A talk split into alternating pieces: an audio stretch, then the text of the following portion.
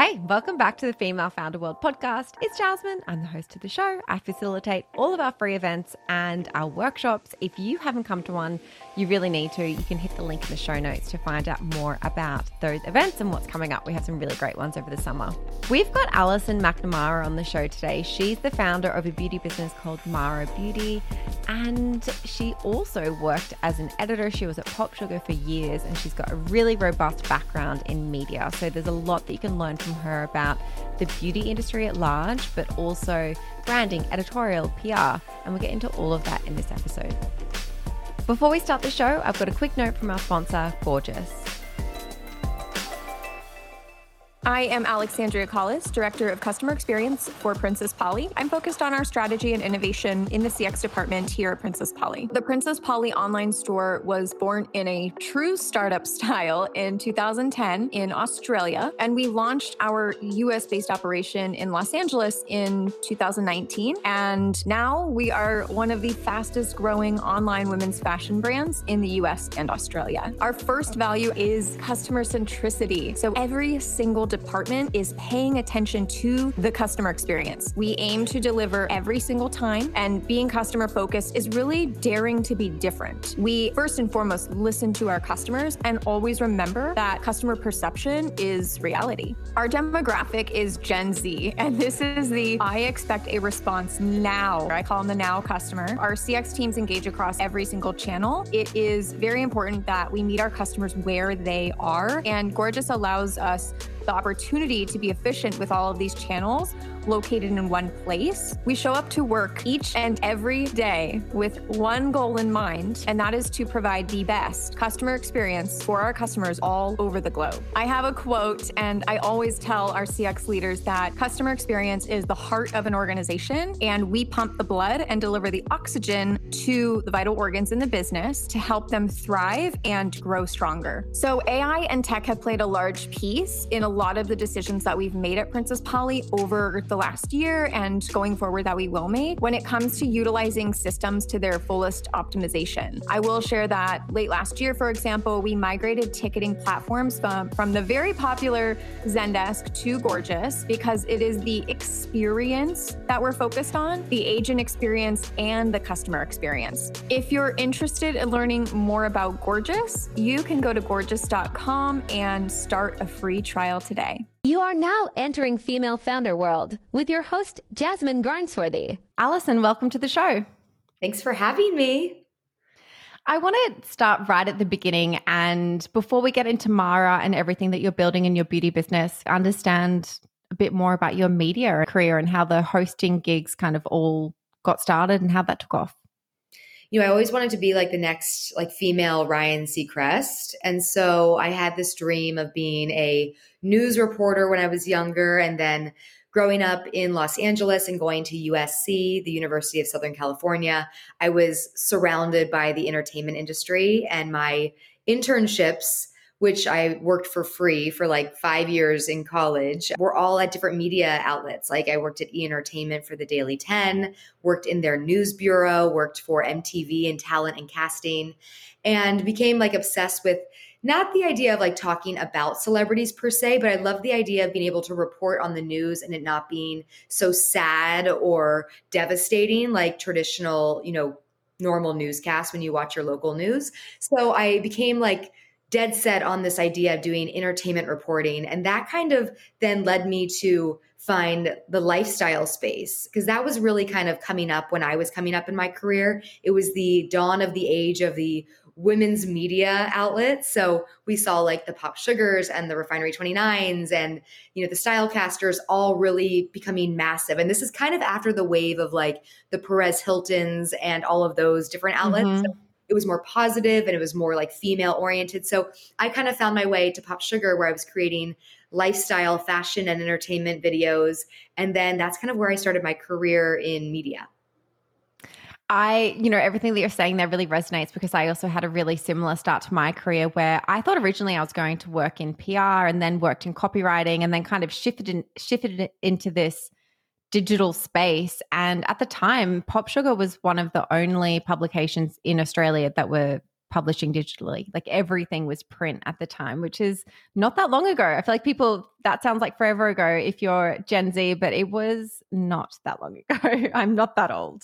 it was crazy. Like I'll remember, you know, early New York fashion weeks where they would send me with a video camera and, you know, a microphone and we would be last in line because they're like, oh, the digital. Like we don't even yep.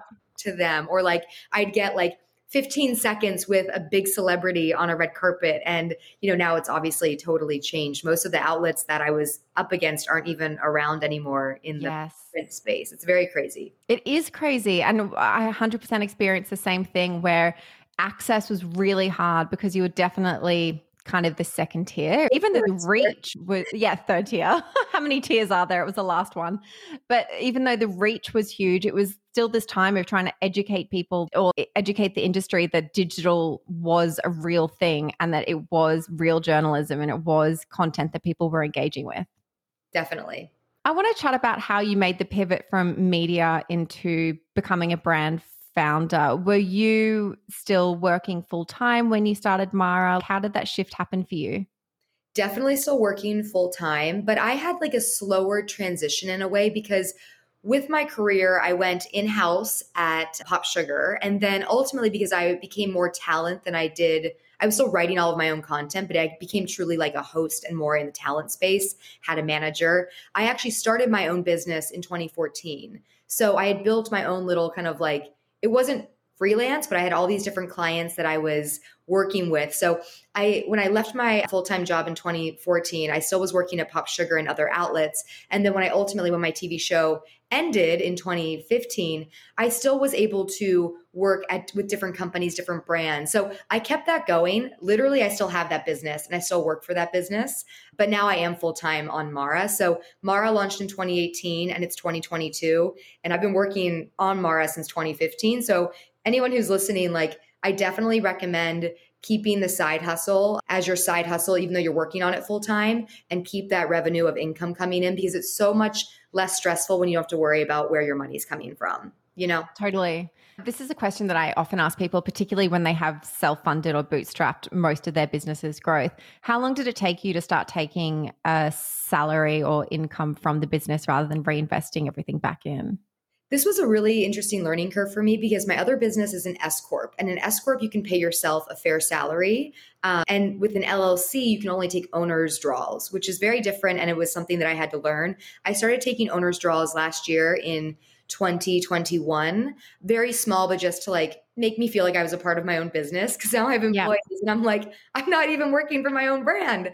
And hopefully, you know, the goal is to increase that to be a little bit more even for me this year but it's it's a struggle because I even though I value myself and I know I am really the business, I also see the opportunity of putting that money elsewhere. So it's really hard to put yourself first as a founder. Yeah, absolutely. That's such an important thing to say as well. Because I speak with so many women, even folks who have pretty big venture backed kind of companies, and is T- it takes them years before they actually take any money out of the business and most of them are still doing consulting work as well on the side to like pay you know, pay for their life as they're kind of dedicating everything else to their business. Exactly. So that's what I'm still doing in a way. I, I, have cut down on the amount of jobs that I take because it was getting just too crazy. But at the same time, it is nice to have that income flow that isn't reliant on Mara. I want to understand now what the process was like when you were getting this idea off the ground. How did you find the whole process of getting your formulas created, externalizing your brand vision, all of that?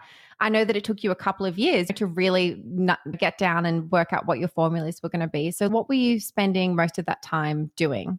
Well, I think that, and I do this still for all of our products, I spend so much time just visualizing how it's going to look, sound, feel, smell. So, a big part of that early, those early days was really making sure I had a unique enough idea. I think one of my definite benefits is being a journalist by trade. I, I really approach even the whole brand identity and every product like I would, you know, kind of focus on researching a story that I was assigned to write. There really is a lot of thought that goes into everything. Everything has like a purpose and a detail to it.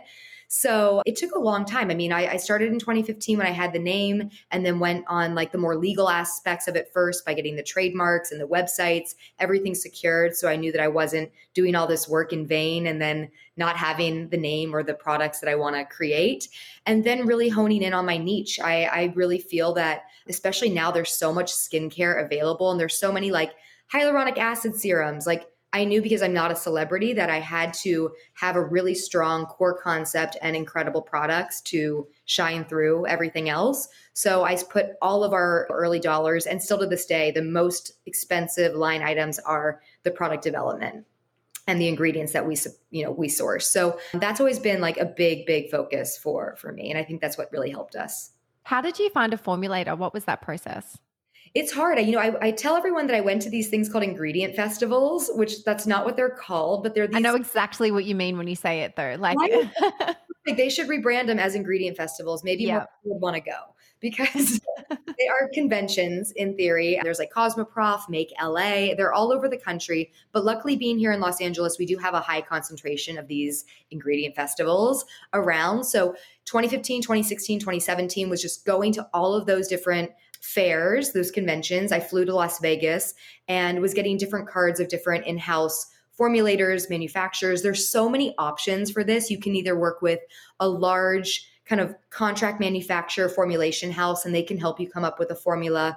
You can go with an independent formulator and then scale up that recipe. And it all just depends on how much you want to spend and how custom you want to go. I went the most difficult route. I, I found an independent formulator that I felt knew the ingredients that I wanted to work with and really like saw eye to eye on my vision.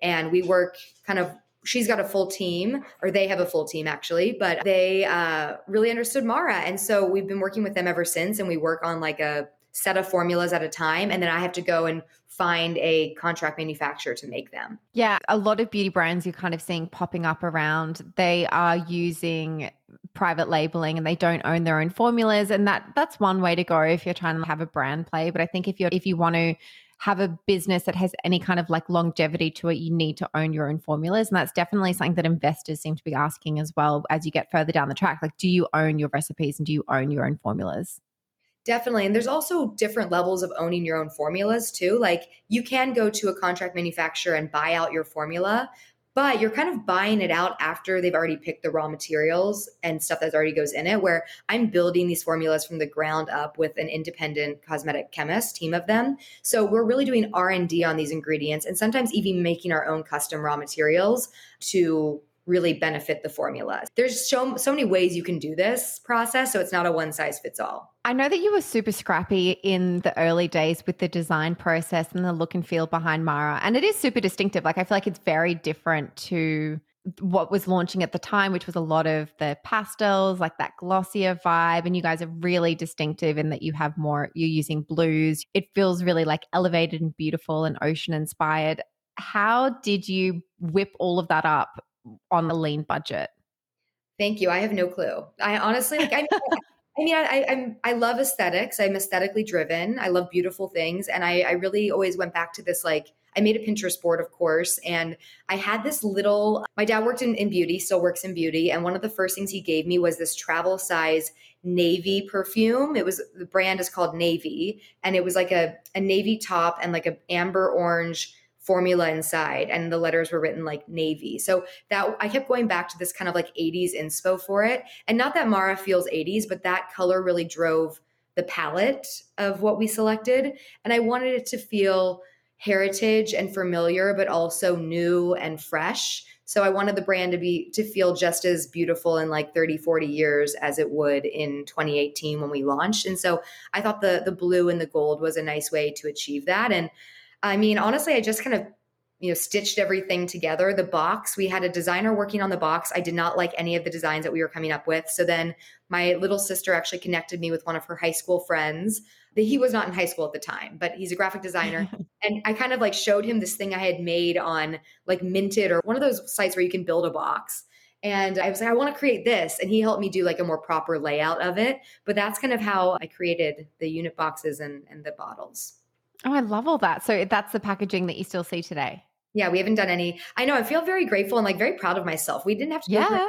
revisions. I have a lot of friends brands that I've seen them go through like three re- three revisions of their original concepts and I'm like I feel pretty like legit that we never had to do that. Yeah. That's super impressive. So you guys also launched with one hero product and I'm really interested to understand whether, and that was the face oil, whether looking back, you still feel like that was the best approach and kind of why you thought launching with one product is the best thing. I'm really curious as folks are kind of thinking about what they launch with in their own lines, what you learned from that experience. I think it was the best decision we ever made. And it was always the, that was always the kind of process for us. I was always going to launch one SKU. It was in the midst of the 10 step Korean skincare routine. And mm-hmm. I just mm-hmm. felt like you'd go into a store, be it Sephora or Ulta or your local beauty shop, and like there's a million products from a brand. They all kind of have similar words like hydrating or essence or brightening. And it, I didn't feel like they felt targeted and I feel like it could be condensed. And I always love condensing things. So, you know, launched with the one face oil. I think now looking back, it's a very risky move, but has a lot of payoff if the product is good. And I knew that this product was going to hit. I knew we were on a, onto a very special formula. The smell was different. The efficacy was totally there. You could see visible results with instantly with use. And obviously, I thought the look and feel was different too. And so I would recommend it. I think that there's too much out there. I think it really shows the customer that, hey, I really believe so much in this product that I'm launching with just this one thing. And then you can kind of excite your audience by new launches. And it, it doesn't feel then so overwhelming, I think, as a new brand founder to have six SKUs where you're you're kind of chasing six different types of components like bottles, droppers, jars, pumps, like it's crazy. And, and you know as you're building up to it then you kind of ease yourself into the chaos of having multiple SKUs and raw materials. So i found it truly beneficial. I think it's very economical too. You're not mm-hmm. focused on you know if an moq is 10,000 units of a bottle and you're using six different body type fo- uh, bottles across your line that's 60,000 units that you so true.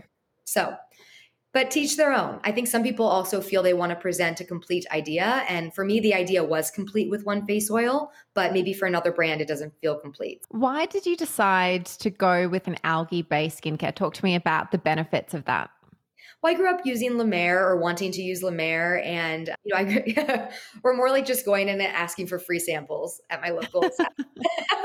but I always loved like the glamour, and I, I, feel like you know they had this beautiful kind of heritage story, but it wasn't done with ingredients that really live up to my personal standards. So I would be lying if I didn't say that they were a, obviously a source of inspiration. I grew up in Southern California. The brand was thought of while we were on a trip to Turkey and it's globally inspired by my travels, but also from where I'm from. So I felt like there was an opportunity to tell a new type of story. And algae is one of the few species that we're still discovering new types of species so really the opportunity for r&d is so exciting in this space so the fact that we can play with this and it feels so on brand was something that was really exciting to me very cool I want to switch gears a little bit and talk about Hailey Bieber and Hailey Bieber using your products. How did that come about and what was the impact on the business when that all happened?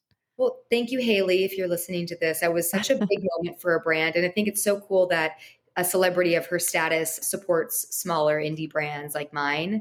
You know, it's very easy for her to get a paid deal and I'm sure have that entire YouTube video paid for by a brand and using just their products. So thank you for that. How it came about was pretty organic. We do a lot of seeding to top glam and makeup and hair talent and I do have a head a hand up in that. My my wife is actually a celebrity hair colorist. And so we had gifted her via my wife, you know, some product. And I we didn't gift her the cleanser actually. We gifted her just our universal face oil and a few others that I thought she would like. And ultimately, I think she had seen a. I, I've heard that she saw a YouTube or a, a TikTok video about the cleanser, purchased the cleanser on our website, and then featured it in the in the video. And I didn't know that it happened until like I was on my website and it was like like I think there were at like 50,000 people on the website at one point. Like it was, that's a lot oh of Oh my gosh. Yeah.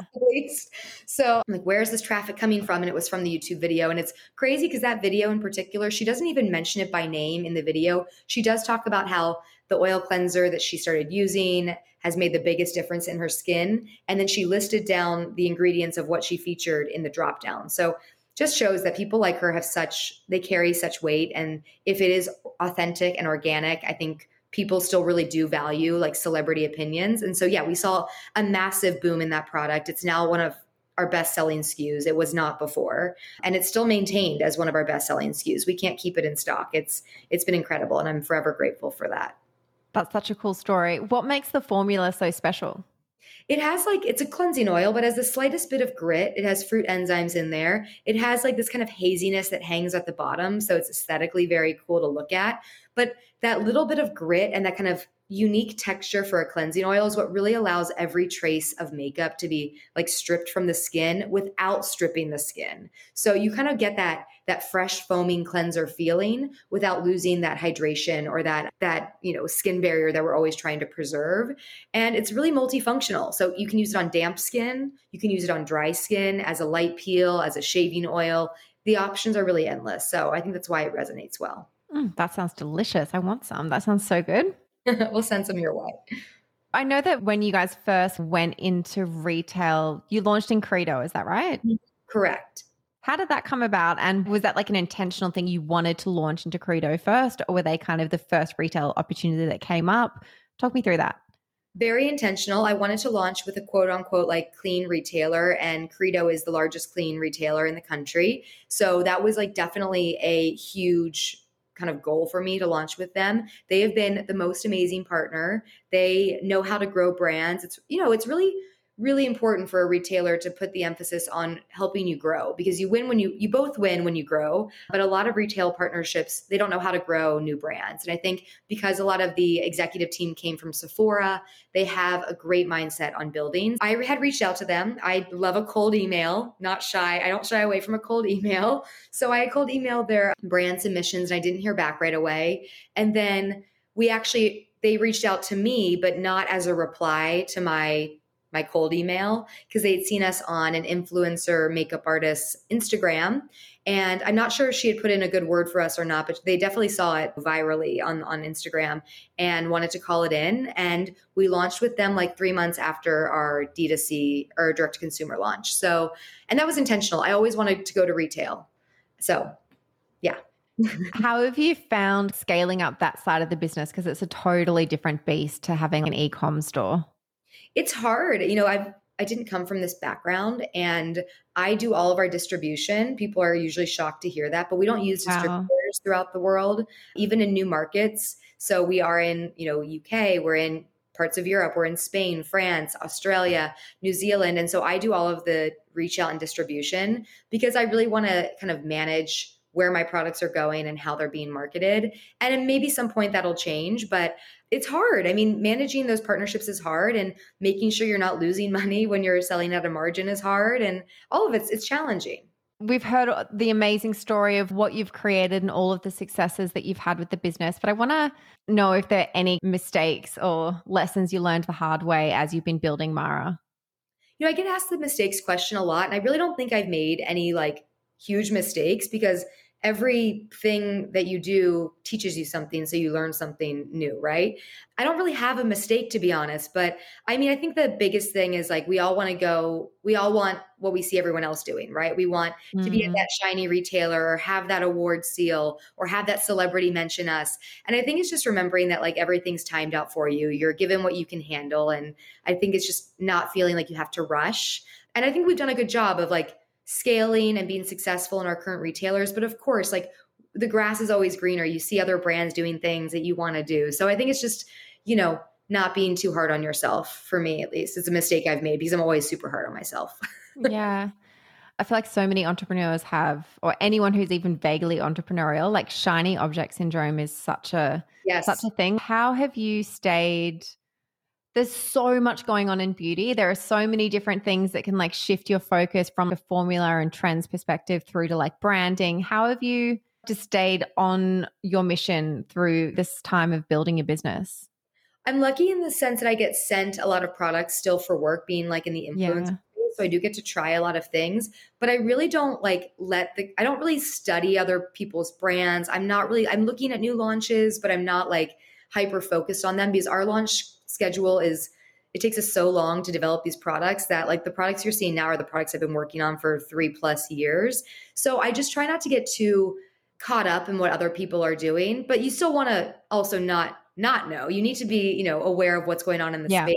I think there's there's a very healthy balance between knowing what's going on and also just staying true to who you are. And I really just try and put emphasis on like I know what I'm doing. I, I, know the story I'm trying to tell. I don't let other people, you know, sway my my vision for that. The last question that I ask everyone who comes on the show is for a resource, and that could be a book that you've read, podcast that you listen to, just something that's helped you along your path in entrepreneurship. Mm, I love the book called The Hard Thing About Hard Things. I think that's a really great read. It's kind of like not a, not a beauty book, but it's just, I think it's a great lesson on managing people and hiring and firing and all those hard things that you're kind of faced with if you've never run a business before. For podcasts, I, I mean, I like listening just to like the daily because I think knowing what's going on in the world kind of helps you know what's going on with your business.